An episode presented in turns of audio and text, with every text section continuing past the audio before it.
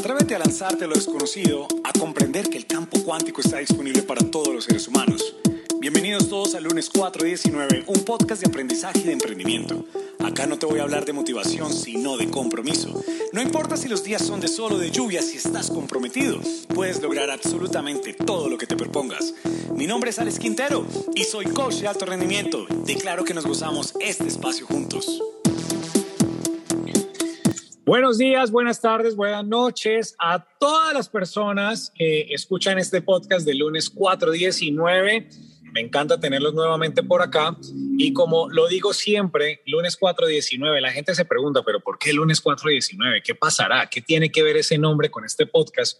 Pues si quieres saber el origen del lunes 419, por favor, ve a escuchar el primer episodio del lunes 419 donde hablo el origen precisamente del lunes 419.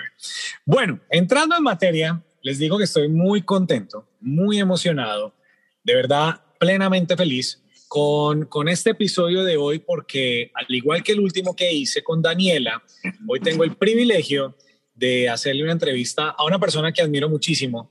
Él sabe que le tengo un cariño muy especial, mucho aprecio, mucho reconocimiento.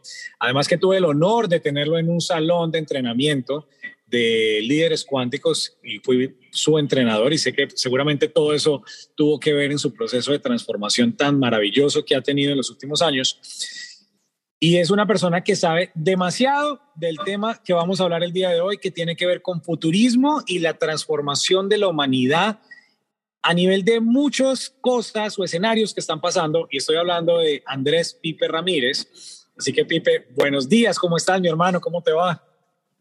Alex, hermano, muy contento y muy honrado de estar aquí contigo. Eh, y como lo mencionaste, eh, de verdad feliz porque para mí es un honor tuve el placer de entrenarme contigo eh, parte muy fuerte de todo mi proceso de transformación en los últimos años y contento porque sabes que te admiro como amigo, como coach, como ser humano y feliz de estar aquí contigo compartiendo estos temas que me apasionan, pues específicamente el de futurismo eh, pasado en 2014 eh, y muy, muy, muy metido, o sea, muy contento de poder compartir estos temas de futurismo y lo que vamos a hablar hoy. Genial, me encanta. Gracias, Pipe, por aceptar la invitación. Y bueno, cuando hablamos de futurismo, pues hay personas como que empiezan a hablar de, o sea, yo creo que a nosotros nos hablábamos, unos años atrás, Pipe, nos hablaban de futurismo y digamos que tú y yo que estamos casi que contemporáneos, por no decir muy contemporáneos, pues nos imaginábamos los, los supersónicos. ¿Te acuerdas de esta serie? De, eh, que era una serie animada que si le hablamos hoy en día a los niños, pues no van a tener ni idea de qué se trata, pero seguramente muchas personas mayores de 30 años pueden decir que saben qué fue los supersónicos. ¿Y por qué lo menciono? Porque en los supersónicos habían carros voladores, habían una cantidad de implementos, digamos, de casa que, que decíamos, uy, ¿cómo será eso? ¿Te acuerdas? Y, y, estando muy jóvenes, muy niños y los adultos en ese momento, pues decían, ¿cómo será un mundo así? Y resulta que es que todo eso ya lo estamos viviendo, Pipe. Lo que era ciencia ficción, Alex, realmente ya se convirtió en facts. O sea, ya los supersónicos, y justo ayer hablaba con una tía de esto, porque los supersónicos arrancaron en el 70 y pico hasta el 80 y pico, me acuerdo perfectamente de ver esta serie, como tú dices, mayores de 30 seguramente tienen esto claro, y pues mira, en los, en los carritos que ellos andaban voladores, pues son los drones que pueden transportar personas, tecnologías que ya existen. Una cosa es que falte que entren en funcionamiento, pero ya existen.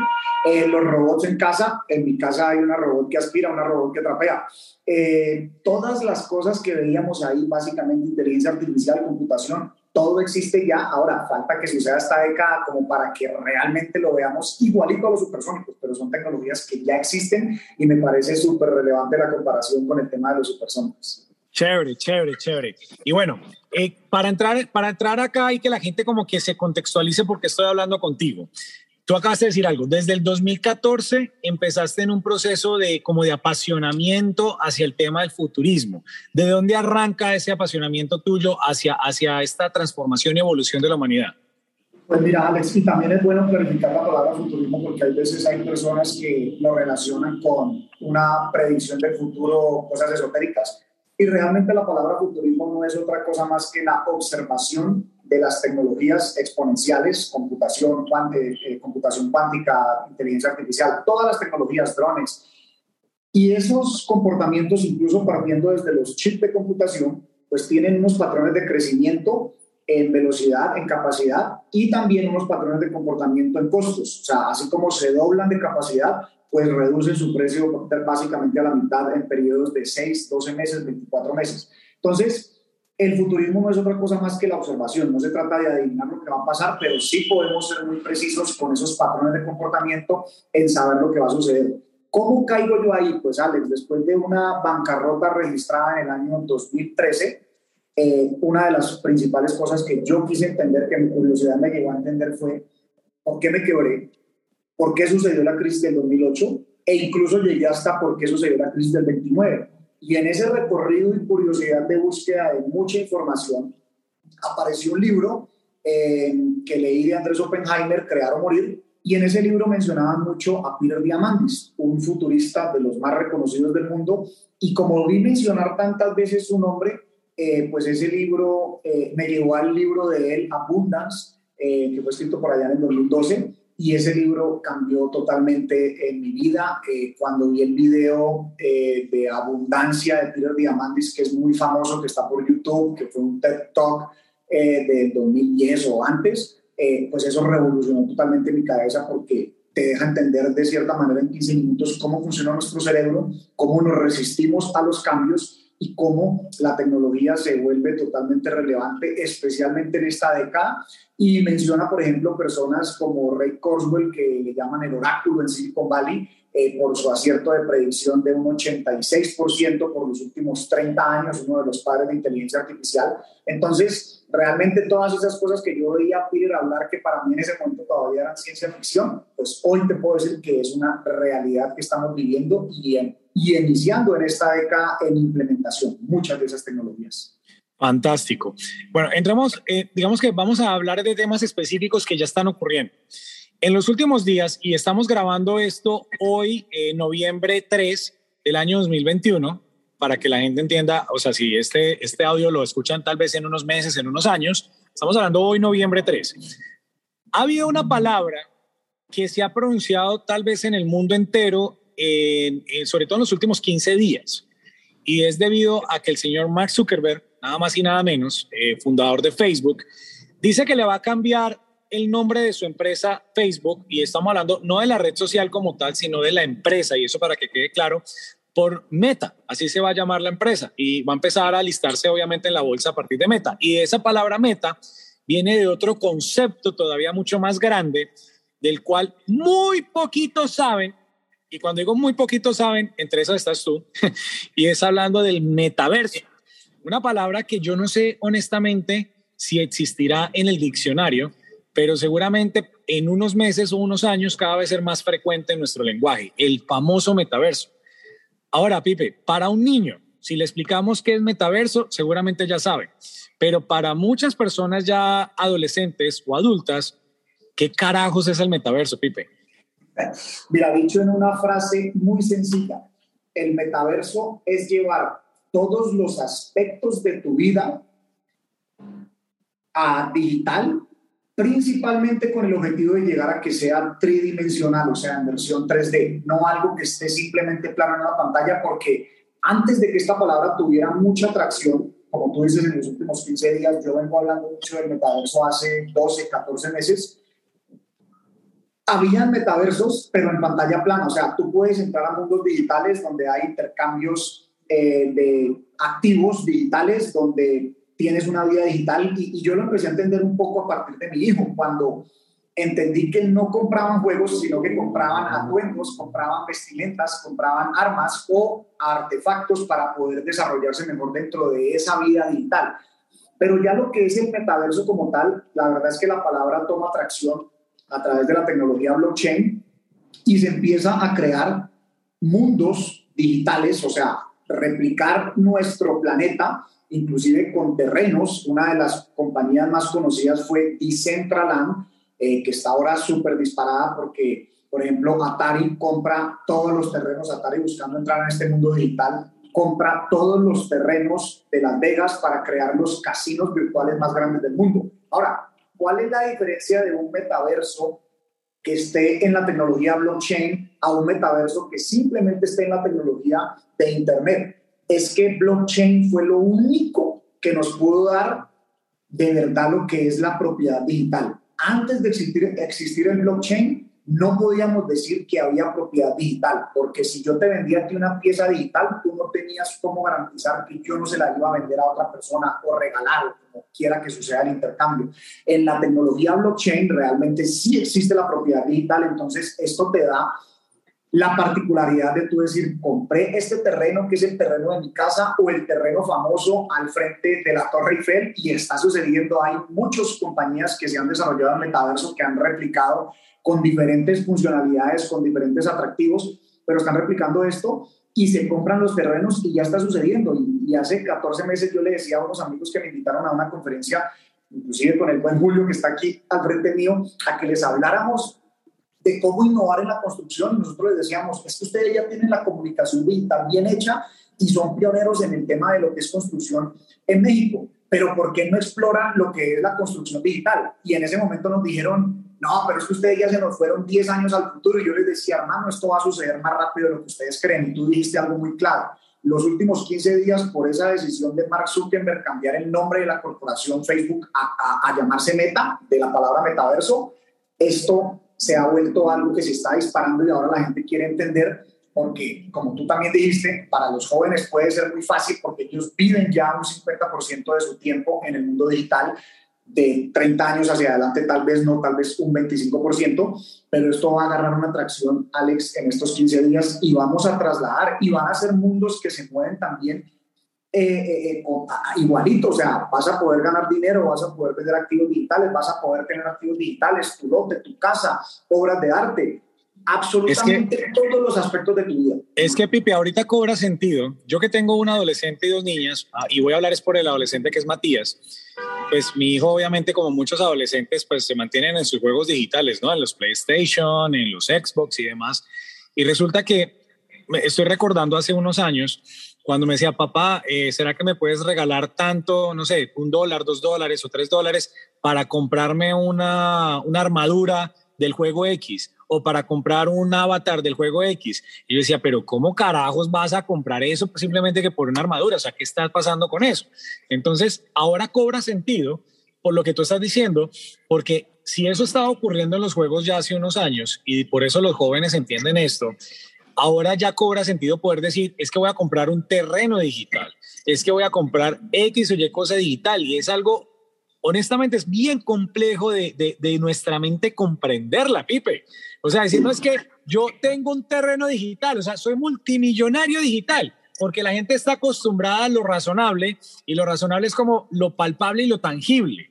Acá es algo que ni es palpable ni es tangible, sin embargo, pues gracias al blockchain, como tú lo estás diciendo, pues sí hay como, entre comillas, no sé, una propiedad, ¿cierto? Hay una propiedad de algo. Ahora, ¿qué es, qué es ese algo? O sea, es que yo por eso a veces digo, ¿cómo hacemos para poder llevar que la gente entienda? Porque sí, muy bonita la palabra metaverso, eh, creo que lo explicaste demasiado bien, pero al final, o sea, eso cómo transforma nuestra vida, porque tengo dos preocupaciones. A ver, una, eh, una no es una preocupación, sino más bien es como una, una lanzada al contexto, eso es como la, la película Avatar. Avatar, si no estoy mal, es del año 2009-2010 y ahí lo que pasa es que explican precisamente cómo los protagonistas se metían en unas máquinas que eran las que las llevaban a poder vivir su mundo 3D y ellos obviamente creaban su avatar, que eran estos seres azules grandísimos para poder vivir en ese escenario de la, del planeta Avatar. Eh, ¿Cómo era que se llamaba? La planeta no se llamaba Avatar. Bueno, no recuerdo cómo se llamara el planeta ahí, en ese caso. Pero, ¿de dónde surge mi preocupación? Hay otra película que se llama Los Sustitutos, que me imagino que la has visto, que es de, es de, de, Bruce Willis. De Bruce Willis, donde también precisamente en esa película, al igual que en Avatar, él se mete como en, una, en unas gafas 3D, se mete como en unas gafas 3D ahí el hombre y, empieza a vivir su vida toda, mejor dicho, desde la perfección, pero resulta que el tipo está súper enfermo en su casa y simplemente en, esa, en esas gafas 3D vive una vida extraordinaria, pero realmente su cuerpo está sufriendo, ¿no es cierto? Está sufriendo y están pasando una cantidad de cosas. Entonces, de ahí viene lo que yo te digo, es como una preocupación acá, hasta dónde nos vamos a quedar totalmente inmóviles por meternos a, estas cámaras de video o, a estas, o en estas gafas de 3D y demás, para vivir un mundo que quisiéramos soñar, pero nosotros realmente a nivel físico estamos inmóviles. ¿Qué, qué pasa ahí, Pipe? Pues mira, Alex, e, en estos últimos tres días, inclusive en un sueño que tuve, pude entender o pude visualizar cosas que pues nadie garantiza que vayan a ser así, pero también te quiero contar que dentro del futurismo una vez me encontré con una línea de unas personas que se hacen llamar tecnofilósofos. Estas personas fueron futuristas que de ciertas maneras llegaron a este tipo de preocupaciones como la que tú tienes, que son súper válidas. Eh, yo cuando hablo, porque yo soy un defensor de las tecnologías hacia adelante, pero también me pongo en los zapatos de las personas y quiero eh, eh, comprender y quiero aceptar que todas estas preocupaciones son súper válidas, pero al final mi respuesta a todo esto, Alex, es, y esto fue algo que tú me enseñaste, lo que sabemos que sabemos es el 1%. Lo que sabemos que no sabemos es el 2% y lo que no sabemos que no sabemos es el 97%. Y esto me hizo pensar de que simplemente estamos tratando de predecir cosas basadas en lo que nosotros hemos vivido. Entonces, como hemos venido viviendo, claro. Es muy difícil procesar esto pero cuando me voy a lo mismo que me pasó con, que te pasó a ti con tu hijo, porque a mí me pasó igual allá en el 2015, que yo creía que él me pedía las tarjetas de PlayStation para comprar juegos y alguna vez le dije, pero ¿cuántos juegos quieres comprar? Porque en nuestro caso era comprar juegos y él me dice, es que no compro juegos, papá, es que compro vestimentas. Y yo le decía, pero ¿cómo así? Pero, pero ¿cómo que vestimentas? Para ellos es igual de importante la vida digital, cómo luce su avatar, que la vida física. Entonces, también lo entendí porque esa fue la respuesta que dio una persona que en el 2015 llevaron a un canal muy famoso eh, de medios de comunicaciones a entrevistarlo sobre el tema blockchain y, este señor ya puede sentirse atacado y decir, no, es que ustedes no entienden el mundo digital y, y él le ¿por qué no entendemos el mundo digital? Entonces les dijo, porque ustedes saben cuánto dinero se ha consumido en lo que son atuendos, ropa digital y ahí se quedaron friqueados los reporteros y, él les dijo la cifra de 180 millones de dólares en ese momento, entonces ya ahí no lo podían creer y echaron más bien un paso hacia atrás y quisieron entender y yo ahí pude procesar lo que tú decías tú con tu hijo, yo lo pude procesar con el mío y entender de que estamos tratando de pensar con nuestros zapatos como entendemos la vida, pero para ellos ya es diferente porque ellos ya nacieron en la era digital. Entonces, hasta ahí vamos en una parte. Entonces, la parte de los tecnofilósofos o las preocupaciones que puede tener una persona. Pues uno de estos tecnofilósofos lo que más me sorprendió es que ya muy unido con la física cuántica, que también sé que es una de tus pasiones, y sin meternos en ese tema, que sean curiosos un poquito los que estén oyendo esto y vayan a investiguen, la física cuántica nos ha dado tantos avances que creemos que este mundo es la realidad, pero realmente es una proyección. Ahí es donde para mí hace sentido, si yo parto de entender y creer desde la espiritualidad y desde la física cuántica, que simplemente somos conciencia pura y eterna, y simplemente proyectamos aquí una vida, entonces a veces la gente dice, ah, pero entonces estás diciendo que esto no tiene valor, que esto no es una realidad. Al contrario, con más pasión y con más amor valoro esto que es para mí una experiencia, esto que llamamos vida, y que lo comparo como cuánto es para una piedra eh, 100 años, pues es como para nosotros un segundo, pues porque una piedra dura miles y miles de años. Entonces, estamos tratando de hacer comparaciones solamente basados en lo que vivimos. Entonces, yo no sé si va a terminar así, pero ya de hecho hay personas que han durado 15 días sumergidos en un mundo virtual. El que más ha durado en el mundo ha sido esos 15 días. No sé si vaya a ser así, pero lo que sí creo es que va a ser una combinación de los mundos. Y estos tecnofilósofos, aquí te voy a decir lo que de pronto frequea la cabeza de todos, es que es básicamente un loop del proceso de lo que es la vida. O sea, ¿qué quiero decir con eso? Ahora estamos también de cierta manera obsesionados con enviar eh, vida humana a, Marte.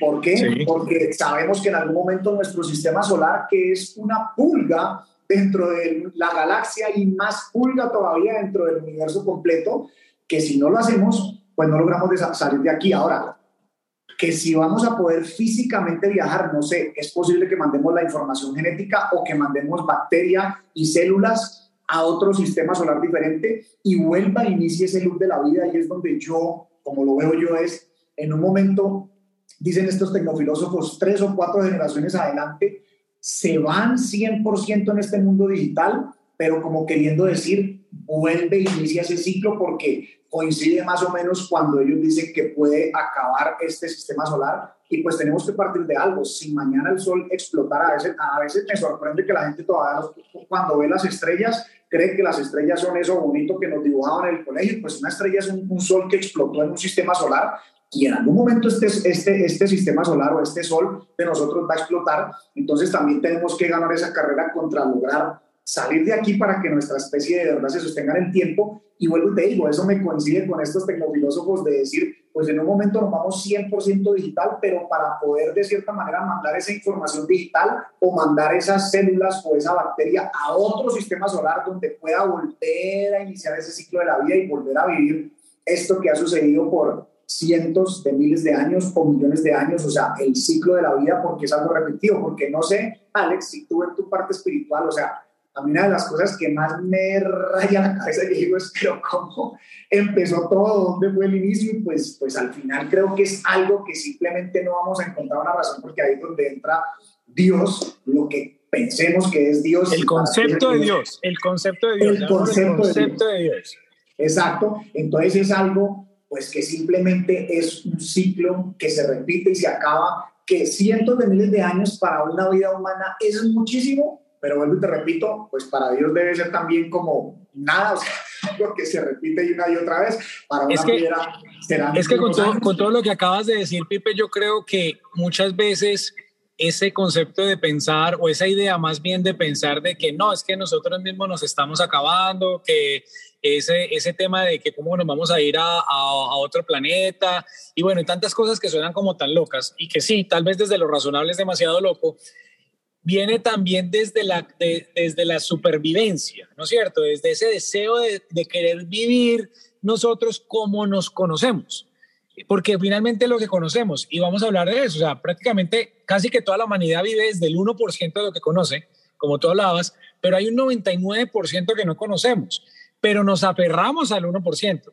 Es decir, nos aferramos a los cinco sentidos. Y esos cinco sentidos es o sea, obviamente, o sea, el gusto, el tacto, el olfato, eh, ay, se me fueron. Los cinco, o sea, lo que escuchamos, lo que escuchamos, lo que percibimos, todo esto, o sea, todo esto, los cinco sentidos, y para nosotros eso es lo que es posible.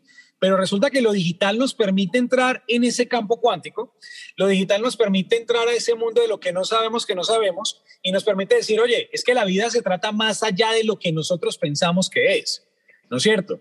O sea, términos como metaverso, el blockchain que ya lo has mencionado y otras cositas que quiero hablar acá contigo, como que yo digo, wow, o sea, realmente estamos teniendo unos cambios exponenciales, exponenciales, y que para mí simplemente puedo decir, Pipe, somos privilegiados de vivirlo. Honestamente, somos privilegiados de vivirlo. O sea, yo me siento demasiado privilegiado que año tras año estemos, o sea, naciendo conceptos, o sea, viviendo nacer unos conceptos completamente nuevos. O sea, el metaverso hace 3, 4 años tal vez nadie había escuchado esa palabra. Eh, el blockchain hace 10 años nadie había escuchado esa palabra, a pesar de que el blockchain pues, pues nació hace ratico y, digamos que el blockchain es más conocido por el tema del, Bitcoin, pero el blockchain va más allá del Bitcoin, ¿no es cierto? Un, un, resumen rapidísimo de lo que podría ser blockchain para alguien que no sabe lo que es el blockchain, Pipe. Mira, blockchain es una tecnología Primero traduce cadena de bloques. Para muchos que tal vez no saben, traduce cadena de bloques. Es, cadena de bloques, o sea, es un libro de registros digital que no puede ser alterado, que todos los registros quedan grabados y que de cierta manera está descentralizado, porque cuando tú tienes registros digitales, y no importa, solo lo conocemos como monedas o como Bitcoin o como criptomonedas, pero tú puedes tener un registro de la trazabilidad logística de productos perecederos. Lo que sucede cuando el servidor central es manejado por una corporación o una persona es que tú puedes cambiar los datos. Nadie me garantiza a mí que tú no cambiaste y si el, refrigerador no estaba a la temperatura que debe estar, la persona llegue y altere los datos.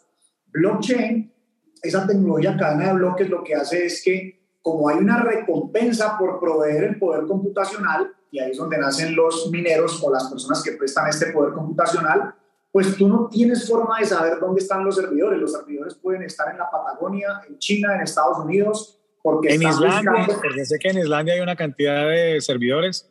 Entonces no tienes cómo ir, esto es una, una, tecnología que ya se comprobó que los hackers no tienen cómo ir a hacer un cambio ni nadie que esté, entonces todos los registros quedan totalmente transparentes y también por el tema criptográfico permite que haya, eh, haya eh, titularidad, o sea, que haya de verdad propiedad en el mundo digital. Además, otro componente importante es que también es la forma, tú, digamos, cómo vas a movilizar metales o dinero a otro planeta o si estamos hablando de otro sistema solar cuando lo tengamos que hacer. Es imposible, sin embargo, la información digital a través de la cadena de bloques puede viajar inclusive fuera del sistema solar. Por eso ya se están haciendo pruebas de enviar Bitcoin o una criptomoneda a la Luna y en su momento será Marte, porque es la forma también de, enviar esta propiedad digital. Entonces, esa es la forma de entender blockchain. Blockchain es un protocolo.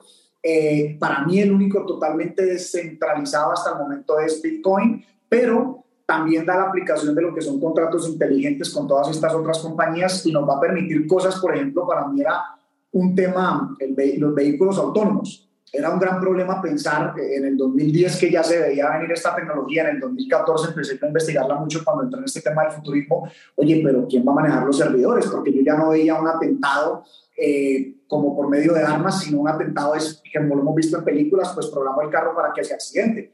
Cuando estos vehículos autónomos se manejan a través de la cadena de bloques que está descentralizada la información, se elimina ese intermediario que puede hacer bien o mal a quien le convenga. Entonces, esa es, una de las cosas que a mí más me apasiona ver la aplicabilidad de lo que es la cadena de bloques en votación. Si la votación de los países se hiciera por medio de la cadena de bloques, se elimina este tema de la corrupción, de que si se robaron los votos, que si los manipularon, de que si esto, que si lo otro. ¿Por qué? Porque está descentralizada la forma de cómo se almacenan todos los datos, porque ese libro de registro pues va acumulando en esos bloques y en ese poder computacional que prestan estos mineros por una recompensa, pues van quedando grabados pero, Me llega, pero me llega una pregunta, me llega una pregunta desde la ignorancia del tema, y es que finalmente eso está quedando en unos servidores que no sabemos dónde están, pero si esos de servidores se llegaran a, dañar, a desaparecer, ¿qué pasaría ahí? Pero acuérdate, Alex, que hay, mira, entre, justamente lo que sucede. Entre más crecen las redes de cadena de bloques como la de Bitcoin, más segura se vuelve. Y, y, y siempre ha tendido a crecer porque hay una recompensa. A veces, la primera reacción con la gente es decir, esto consume mucha energía. Y yo lo que les digo a los detractores del tema energético de Bitcoin y la tecnología cadena de bloques es que no consume energía. Tú sabes ¿Cuánto, ¿Cuánta tierra hay que remover para, para, para sacar un gramo de oro? Casi una tonelada de tierra. ¿Y tú sabes cuánta energía demanda para sacar esa tonelada de tierra, ese gramo de oro?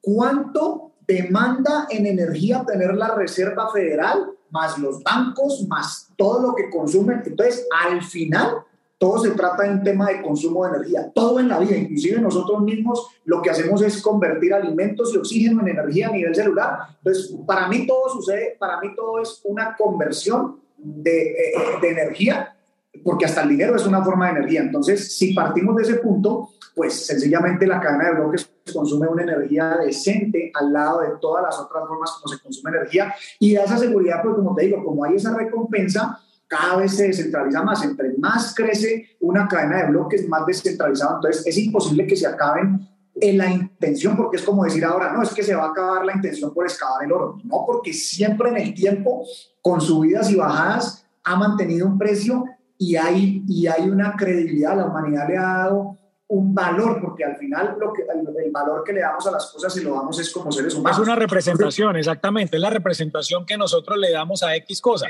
El, el, el, Bitcoin, ¿por qué tiene valor? Porque le estamos dando ya una representación.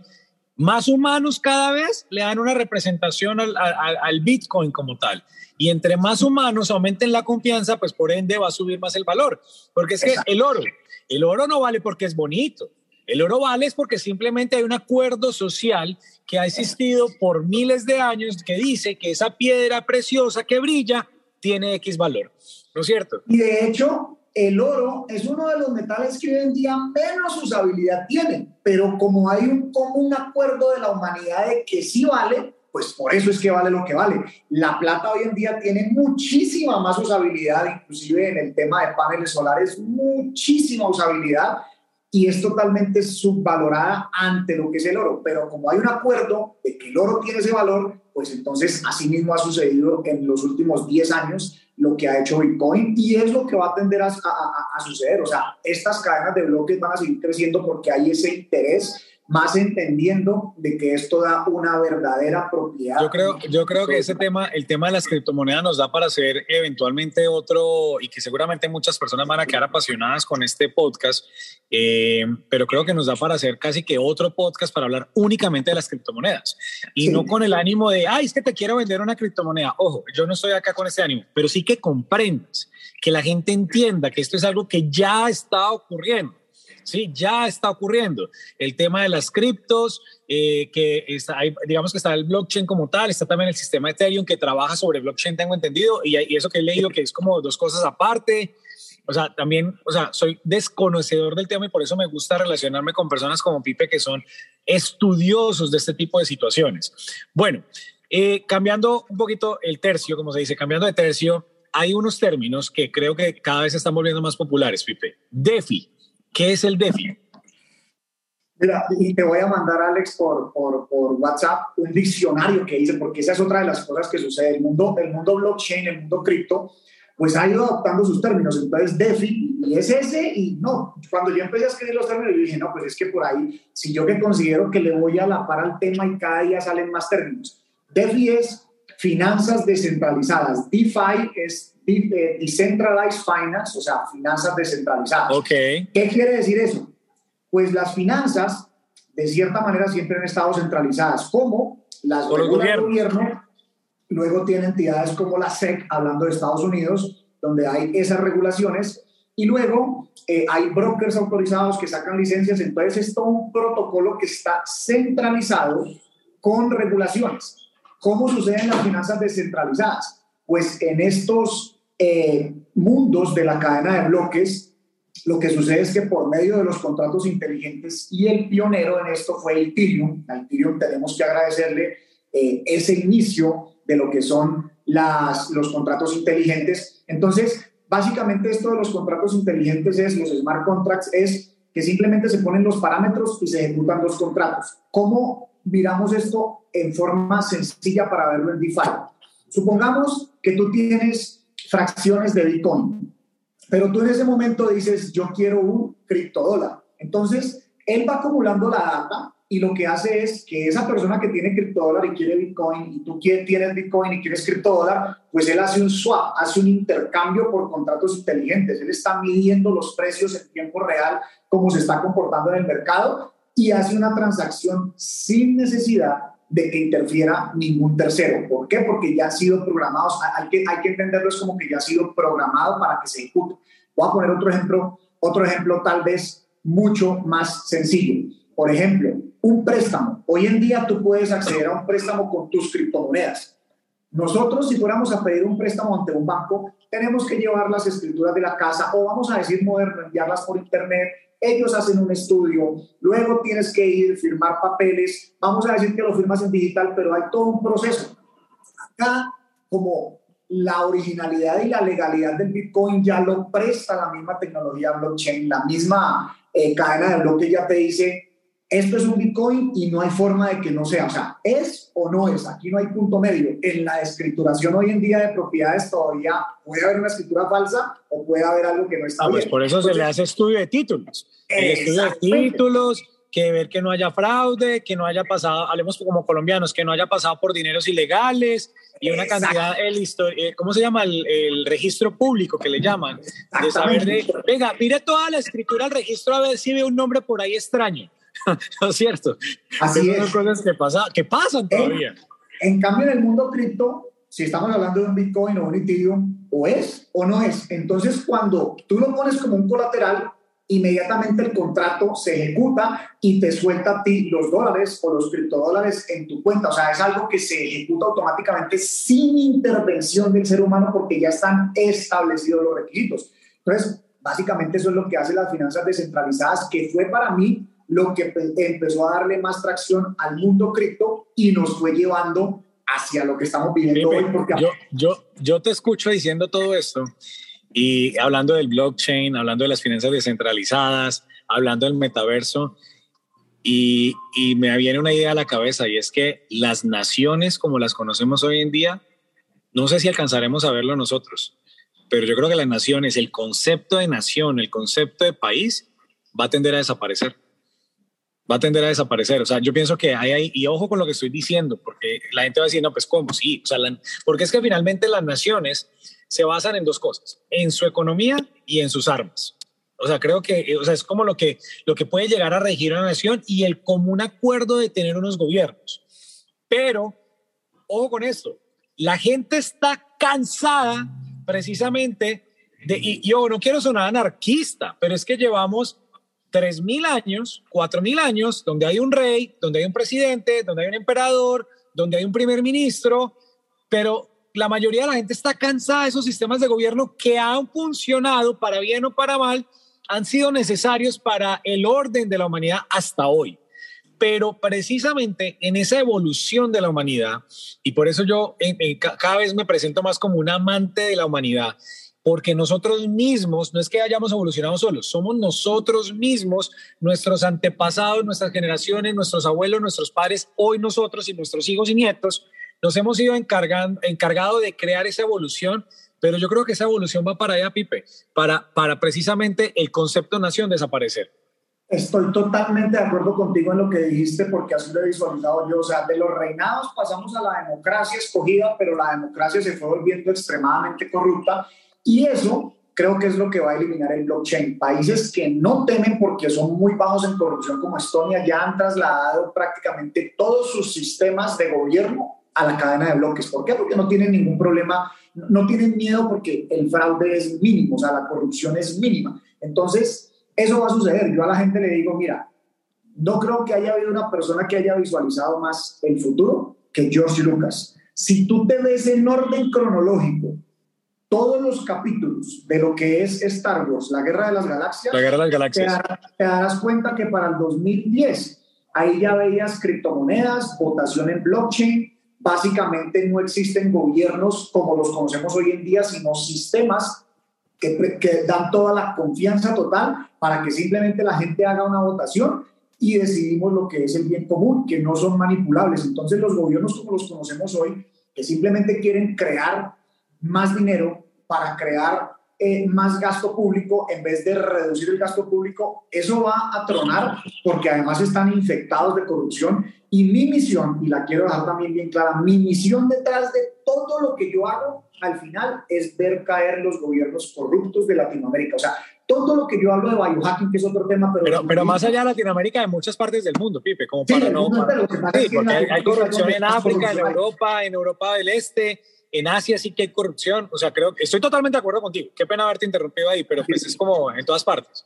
Total, pero fíjate lo que ha sucedido. Hoy en día, un país como Etiopía, que tal vez la gente todavía sigue pensando que están en la remala y seguro hay mucha pobreza, es un país que tiene la adopción y ya está agarrando la generación de los que están en el colegio para que tengan su identificación a través de blockchain, para que empiecen a transaccionar con monedas a través de blockchain, para que todo su sistema educativo sea a través del blockchain y el gobierno tenga cómo ver dónde tiene que mandar a reforzar. Entonces son generaciones que ya van a nacer en este mundo que es mucho más transparente o totalmente transparente, efectivo y que abre grandes posibilidades hacia el mundo entero. Entonces va a suceder a una velocidad y obvio nuestra audiencia es audiencia hispanohablante o latinoamericana y yo te digo, donde considero que mayor corrupción hay es en Latinoamérica. Sí, total, Es nuestra nación y creo que ahí es donde debemos apuntar fuerte. Lastimosamente, lastimosamente venimos de ahí, de unos países corruptos, donde es increíble cómo siempre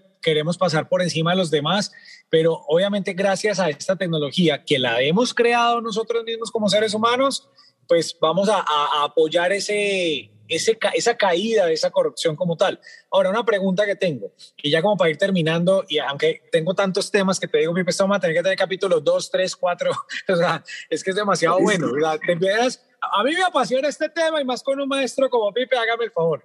Entonces, mira, eh, el, el, tema de, de, de, de, la tecnología, la evolución, de, todo lo que estamos hablando como tal, eh, quiero preguntarte algo así como va a acabar la corrupción, ¿es posible que se acabe la pobreza o por el contrario? y estoy hablando del concepto que tiene Pipe, no es la verdad absoluta, o por el contrario haya una mayor desigualdad. ¿Por qué lo digo? Porque es increíble ver personas como Elon Musk, que ha hecho crecer su patrimonio prácticamente en 300 billones de dólares en año y medio. Porque hasta antier, porque el dato lo vi antier, la fortuna de Elon Musk subió ya el lunes, o sea, el primero de noviembre, a 335 billones de dólares. Billones con B de bueno, ¿ok? O sea, es una cifra inimaginable. Es más, Elon Musk, hoy por hoy el hombre más rico del mundo, que creó su fortuna a partir de Tesla y Tesla es futurismo increíble que para los que no conocen Tesla y lo digo así porque he conocido varias personas que no saben lo que es Tesla Tesla es una empresa, la, la, mayor empresa de automóviles hoy en día en el mundo de carros únicamente eléctricos como tal, no utilizan ningún combustible fósil. Entonces, ¿qué pasa?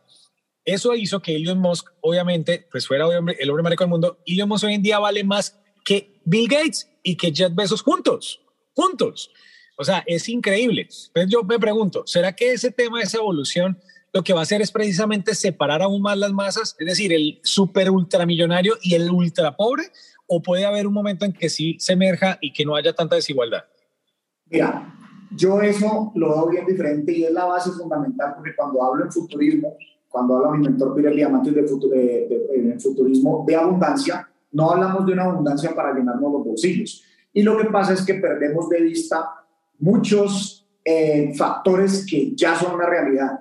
Hoy en día lo que se considera una persona pobre en los Estados Unidos tiene aire acondicionado, tiene eh, servicios en su casa, acueducto y, electricidad, eh, tiene inclusive carro. Esas tres cosas, un un varón del siglo X hubiera entregado su fortuna por tener esas comodidades. Hoy en día, 4 mil millones de personas están conectadas al Internet. Cada vez más personas en los últimos 10 años, casi el 40% de la población accedió a lo que es el, el tendido eléctrico. O sea, la realidad, eh, eh, hemos triplicado el ingreso medio respecto a la inflación. Entonces, la verdad es que los medios de comunicación, y aquí es donde decía yo que todo empieza desde el entendimiento de cómo funciona nuestra mente, los medios de comunicación nos hacen creer que vamos hacia peor, pero la realidad es que si vamos comparando año por año o década por década, estamos mejor que cualquier época de la historia y la tecnología tiende a llevar todo casi a costo cero. Así es que respondiendo a tu pregunta... A democratizar. Así es que respondiendo a tu pregunta, a mí no me importa o yo no me pongo como mucha gente que se pone con esa rabia y eso para mí es ser muy víctima, que porque Elon Musk tenga 300 mil millones de dólares, él se lo creó. Mientras nosotros la base de la pirámide la logremos subir a las necesidades básicas, alimentación, vivienda y salud, hermano, cada cual se debe ganar lo que hace por sus acciones. Yo desde 2014 predecía que, Elon Musk iba a ser el hombre más rico del mundo. Yo lo vengo diciendo, mira, yo eso, eso que acabas de decir, y, es más, a ti te consta porque yo lo dije en el salón, yo creo que en todos mis entrenamientos y la gente que se entrenaba conmigo, había gente en el salón que no sabía quién era el Elon Musk. Y estoy hablando desde el año 2015 que empecé a entrenar. Y yo desde el año 2015, donde el patrimonio de Elon Musk en ese momento estaba por debajo de los 5 billones de dólares. Y yo siempre le decía a la gente de entrenamiento, este señor va a ser el hombre más rico del mundo. Ojo, tenía por ahí 5 billones de dólares, mientras que Bill Gates, que en ese momento era el hombre más rico del mundo, tenía 90 billones de dólares. ¿Cómo va a decir uno de 5 a 90? Pues mira que en año y medio pasó de 5 billones de dólares a 20, de 20 a 100, de 100 a 150, 180 y ya va a 330. Mira, esas son las cosas que la gente no entiende y que el futurismo te permite ver. ¿Qué visualicé yo? Elon Musk todavía, y creo que el 99.9%, si yo te pregunto a ti, Alex, ¿por qué es reconocido Elon Musk? Tú, tú inclusive lo mencionaste ahora, por Tesla, porque hace carros 100% eléctricos. Ahora, para mí fue claro y evidente tal vez hace dos o tres años de que él no va detrás del negocio de los vehículos eléctricos. Él va detrás, imagínate, la industria de los vehículos sumados está alrededor de los 800 billones o 600 billones de dólares pero él va detrás del negocio de la electricidad, que es un negocio de 7 trillones de dólares. Es el mismo caso de Apple. Apple está en una industria que sumada a todo lo que son electrónicos, y si, le, si te pregunto y le preguntamos a la audiencia por qué reconocido Apple, ah, porque hace teléfonos, computadores y todos los dispositivos electrónicos, están en una industria también de 500, 600 billones de dólares. Pero Apple va detrás del, del, tema de la salud. Apple es una de las compañías que más data acumula de salud y la gente diría, pero ¿cómo así que salud? Sí, ese telefonito que tienes tú ahí al frente, si es un iPhone, tiene la capacidad de medir tu ritmo cardíaco, tu oxigenación en sangre a través del reloj. El iWatch, claro el iPhone 14 va a poder medir la glucosa en sangre a través de la cámara, o sea, más chuzones, los audífonos miden temperatura. Estos son patentes. Apple tiene más de 25 patentes en la FDA, simplemente esperando que les, den luz verde para ya empezar a, tener como compañía la mayor data de salud. Y eso nos va a llevar... Esto, estamos hablando de una noticia mundial en este momento, en este podcast que nos está dando Pipe. O sea, Apple no está detrás ni de las comunicaciones ni de los teléfonos, sino de la salud, en la industria de la salud.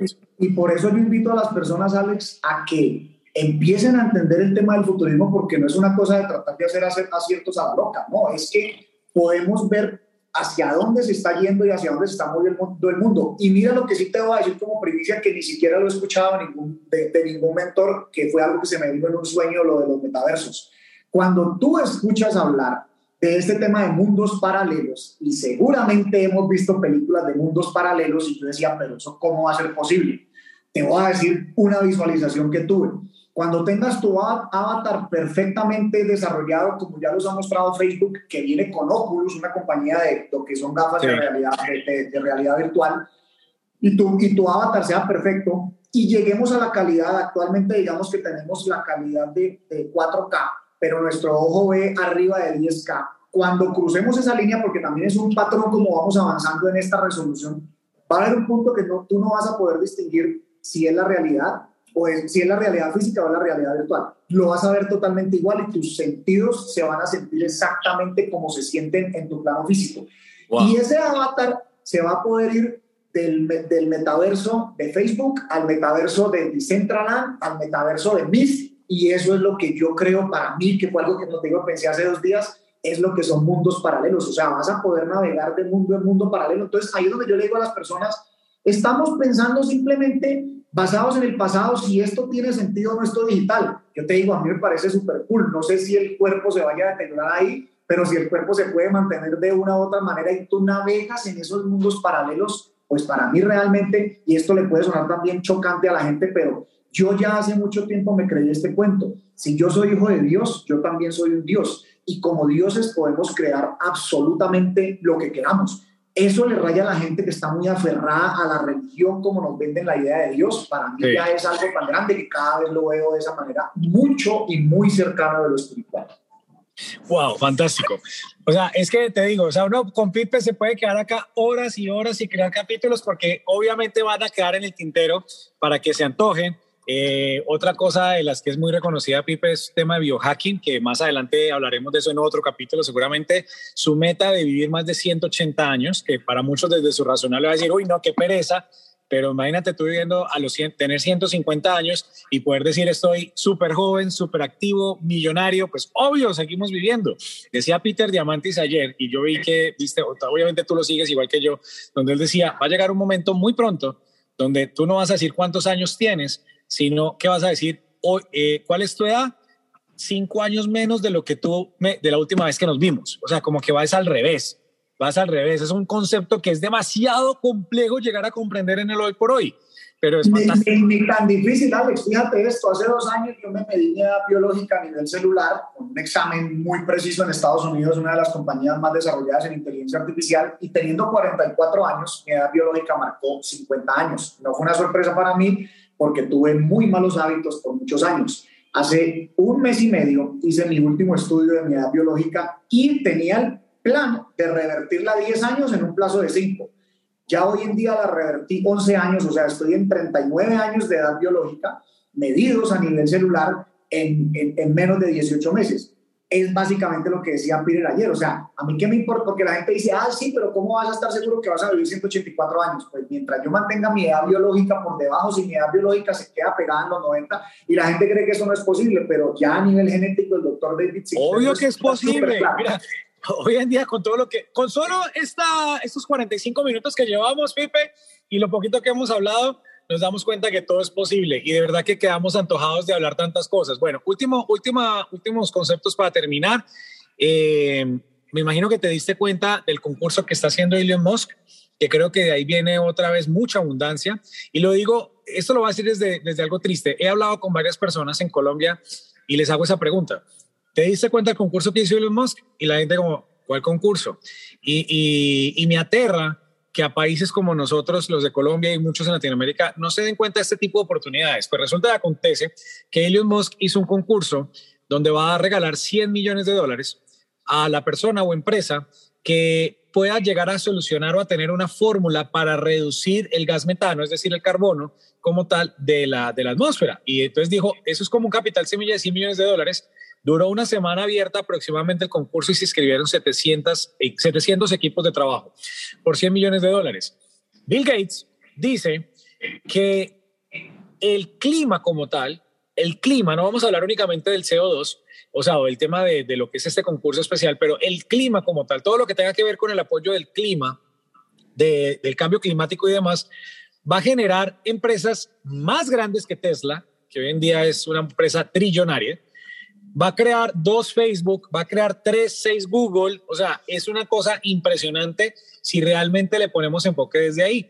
Entonces, mira, mira, y te lo digo así, o sea, a mí me aterró darme cuenta que muchas personas, muchas personas no se dieron cuenta de este tipo de concursos, de, lo que realmente está ocurriendo en el mundo, de personas que le están poniendo, como se dice vulgarmente, la ficha, Pipe, la ficha para que este mundo evolucione y, y no saben, no lo están haciendo. Y de verdad, o sea, Elon Musk hizo ese concurso y en Colombia, voy a hablar por Colombia, que con la gente que hablaba ni siquiera se dieron cuenta. Y vale la pena aclarar también, Alex, que este es un concurso que realmente lo mueve XPRIZE, que es una compañía de mi mentor Peter Diamandis, para mí el hombre más influyente del mundo, al menos en mi vida, pero está catalogado como uno de los 100 hombres más influyentes del mundo, porque justamente él fue quien abrió esa compañía hace veintitantos años y dio un premio de 10 millones de dólares, anunció un premio de 10 millones de dólares y ahí viene el tema de nuestro tema irrazonable sin tener el dinero, dice, doy 10 millones de dólares al que logre poner una nave espacial en la estratosfera, una empresa privada. Cuando él por 10 años estuvo buscando los permisos y se los aprobó la, la el, quien regula pues en Estados Unidos el tema de lo que es eh, ya lo que es eh, fuera pues de, de, de, los aires por donde, navega, por donde viajan los aviones, o sea, en la estratosfera del planeta. Y esto lo logró la compañía de, Richard Branson, una, una compañía patrocinada por Richard Branson. Actualmente esos 100 millones de dólares Elon los pone a través de XPRIZE a, a Peter Diamandis, a esa compañía XPRIZE, para solucionar este problema. Y, y, es bueno que los que están aquí vayan y miren quién es Peter Diamandis, vayan y miren qué es XPRIZE y qué es Singularity University, que es una universidad dedicada a resolver los problemas más grandes del mundo. Y los problemas más grandes del mundo, Peter dice de la siguiente manera, ¿Te quieres ganar un billón de dólares? Pues resuelve un problema que tenga un billón de personas. Soluciona, exactamente. Solucionarle un problema a un billón Los de personas. De una persona Tú quieres ser millonario, resuelve un problema a un billón de personas. Los, lo, lo, lo, los resultados de Elon, yo a veces cuando veo a la gente con esa rabia o con esa victimización porque Elon tiene eso es envidia. Capital, eso es, eso es envidia. envidia. Digo, ¿De verdad ustedes creen que después de tener 5 o 10 billones de dólares la gente está pensando en el dinero? No, eso sí está bien despistado la vida porque la gente, esa persona realmente anda obsesionado con resolver un problema grande. Así es que esa es la forma como yo lo veo. Pues mira, mira hablando de problemas grandes y ya con esto cerramos, eh, Elon Musk eh, precisamente que, o sea, es increíble. Yo, así como tú miras a Peter y que yo también soy profundamente admirador de Peter Diamandis. Yo no sé hace cuántos años yo vengo admirando a Elon Musk y no ahorita que, o sea, no me pegué al barco cuando estaban, eh, eh, cuando ya es el hombre más rico del mundo. Así que igual que tú, llevo cinco o seis años diciendo, este man soy fan número uno de Elon Musk. Elon Musk acaba de ofrecerle a la ONU eh, 6 billones de dólares. Él dijo, le voy a dar 6 billones de dólares a la ONU si me, si me garantizan que con ese dinero se acaba la, la, el hambre del mundo. 6 billones de dólares. Que para esa, eso ya es como quitarle un pelo a un gato. O sea, una, una, persona que tiene 300 billones, decir que va a dar 6 billones es el, es el 2% de su fortuna, que él dijo, vendo 2% de Tesla, que equivale a, a 6 billones de dólares. Si ese dinero la ONU me garantiza que va a acabar el hambre del mundo. Es un desafío que él está haciendo te voy a dar mi perspectiva de eso, eh, Alex, porque como también admiro tanto a Elon, justamente ayer me mandaban eh, una, un, pues como una laminita que decía, ¿cómo estamos pensando en mandar el hombre a Marte si con ese dinero pudiéramos resolver el hambre del planeta. Y te voy a dar mi perspectiva, y esto, ahí sí que tú influiste bastante, líderes cuánticos influyó bastante en mí. Es una posición súper víctima. De hecho, creo que es una de las pocas decisiones en las que no estoy de acuerdo con Elon, porque estoy seguro que está muy movido por la presión que ejerce la gente ante esa situación y ha decidido, pues porque para él, como tú dices, es un pelo de un gato, 6 billones de dólares, y te voy a decir por qué no estoy de acuerdo porque si tú le resuelves el problema a esa cantidad de personas, te va a salir el doble de personas. Entonces, para mí esa no es la solución. Si la solución se resuelve desde, un, desde como lo maneja Singularity University, voy más por ahí porque ahí se les va a enseñar a pescar, no a entregar el pescado. Total. La organización lo que pasa es que yo lo veo es como un desafío, Pipe. Yo veo que él lo desafió porque él le dijo, se los doy si me demuestran, porque es que así es que él lo dice, ¿no? Le doy 6 billones de dólares a la ONU se me olvida la organización de la ONU como tal que está pendiente del tema alimenticio del mundo, y él dijo, se los doy siempre y cuando, siempre y cuando ellos me demuestren que con eso van a resolver el hambre. Mira que él los estaba invitando también a que, oiga, muévanse, a ver si, o sea, cuál va a ser el sistema con el que ustedes van a optimizar estos recursos. ¿no es cierto? Para saber que es que hay 6 billones de dólares que les van a dar a ustedes un capital semilla para resolver el capital, porque sí, yo creo que desde ahí viene el tema de, de, de que poder decir, bueno, con esto podemos crear escuelas que van a volverse autosostenibles para generar eh, alimentos para la gente más necesitada. Tal vez lo veo desde ahí. Yo en el tema de la alimentación creo que los que van a agarrar la, ganar la carrera en resolver el hambre del mundo es cuando logremos, y esto lo hace la tecnología, reducir drásticamente el costo, tal vez 100 veces de lo que es hoy en día actualmente, las algas marinas, porque es la mayor fuente de proteína. De hecho, tengo un amigo en México que está en ese proceso, que está obsesionado con esto. Alguna vez también leyó el libro de Abundance de Peter y está obsesionado y es un hombre muy adinerado y está, de hecho, haciendo experimentos con el tema de algas marinas porque ahí se resolvería el hambre del mundo. No, dándoles, porque es que yo creo que las decisiones de la ONU eh, van a ir basadas en qué le voy, le doy a tal o a dónde llevo tal alimento. No, hay que metérsela a la tecnología, que es lo que a la gente le raya la cabeza, reducir drásticamente ese costo de las algas y esa es la fuente proteínica más alta que existe en nuestro planeta. Bueno, lo que te digo, contigo, mejor dicho, hay demasiado tema y demasiado apasionante. Pues hoy yo te quiero agradecer, creo que con esto damos a muchas personas que quedan demasiado antojadas de este tema. La invitación es investiguen, lean. Ah, hoy en día vivimos en un universo donde, donde hay mucha información disponible. Pipe y yo, en este caso que estamos hablando de estos temas, eh, obviamente admirando a Pipe por ese, esa pasión que le pone, y además porque así como yo te dije que yo tú me influiste a mí en investigar a Peter Diamantis, a Ray Kurzweil, tú me regalaste el libro de... de, de Singularity is Near. Eh, de Singularity is Near, exactamente y que la singularidad, ni para qué le contamos lo que es a la gente, pero es prácticamente el Terminator es el Terminator, prácticamente. Pero en buena versión, no en esa versión de Hollywood. sí, sí, sí, pero, es otra cosa, es otra cosa ahí, pero vea, investigue en términos metaverso, singularidad, el DeFi, blockchain, de verdad que investiguen, porque es que ahí sí va a pasar que el que no se quiera meter en esta película ahora, sí que se va a ver en carencia a futuros. El que rechace, el que esté en contra, el que se vaya desde la envidia o desde la victimización, por Dios, esa persona tal vez sí que va a sufrir. Es momento de montarse al barco y lo digo desde la mejor forma posible. Es momento que tú puedas decir, oye, yo entiendo cuando me están hablando de esto y es más, empiezo a prepararme física, psicológicamente, intelectualmente en cómo entender y estar dentro de este sistema que ya se está creando. Pues Pipe, mi hermano, de verdad que mil gracias, de verdad que espero volver a compartir otro episodio de estos contigo donde hablemos de otras cosas interesantes que seguramente estarán ocurriendo. Eh, el 19 es el lanzamiento de tu libro, el 19 de noviembre. ¿Cómo se llama tu libro? Recablea tu cerebro. Y sí que, no, pues sí, acá, el que, solo que escuchando 45 minutos ya recableamos mucho. Cosa tan.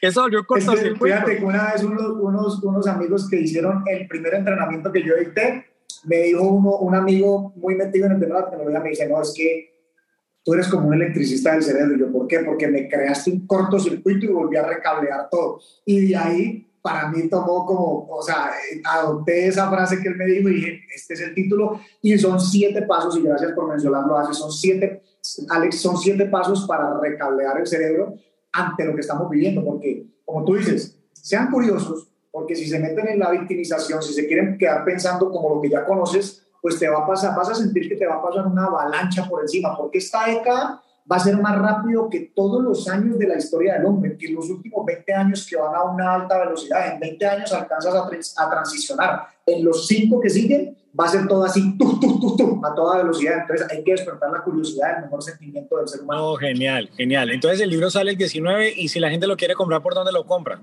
A estar ese mismo día disponible en Amazon en versión digital para ordenarlo físicamente y pues gracias tú por acompañarme ese día. En el por supuesto, vamos a estar en Miami, el lanzamiento es en Miami el 19, así que a través de las redes sociales de Pipe, que las redes sociales tuyas, por favor, recuérdalas también. Andrés Pipe Ramírez, si ponen Pipe Ramírez, ahí les va a salir lo más probable también de primerito por YouTube, por Instagram, por Telegram, por, por dicho, por, sigan este señor, sigan, sigan este señor Pipe Ramírez, que yo tengo el privilegio de tenerlo como amigo, ustedes lo pueden seguir y síganlo porque este hombre, mejor dicho, lo que está hablando él, este va a pasos agigantados, de, nos está poniendo en alerta de todo lo que está ocurriendo. Así que síganlo y estén muy pendientes de Recableando tu Cerebro que ya viene. Pipe, gracias por estar acá, mi hermano. Y de nuevo, esta es tu casa y declaro poder compartir contigo otros escenarios así como estos muy pronto. Gracias a vos, viejo Alex, y espero de verdad que tengamos muchos capítulos más porque es muy bacano hacer, cuando me invitan a muchas eh, eh, entrevistas o, o conferencias, pues también no alcanzo a darlo todo porque no hay una persona que también esté a la vanguardia como tú. También eres un curioso que te le ha metido a toda esta información que nos apasiona y yo feliz de poder seguir haciendo aquí capítulos contigo porque es mi misión recortar esa brecha de información con el mercado latinoamericano. Excelente, gracias Pipe, te mando un abrazo gigante y nos vemos en otra oportunidad. Dale.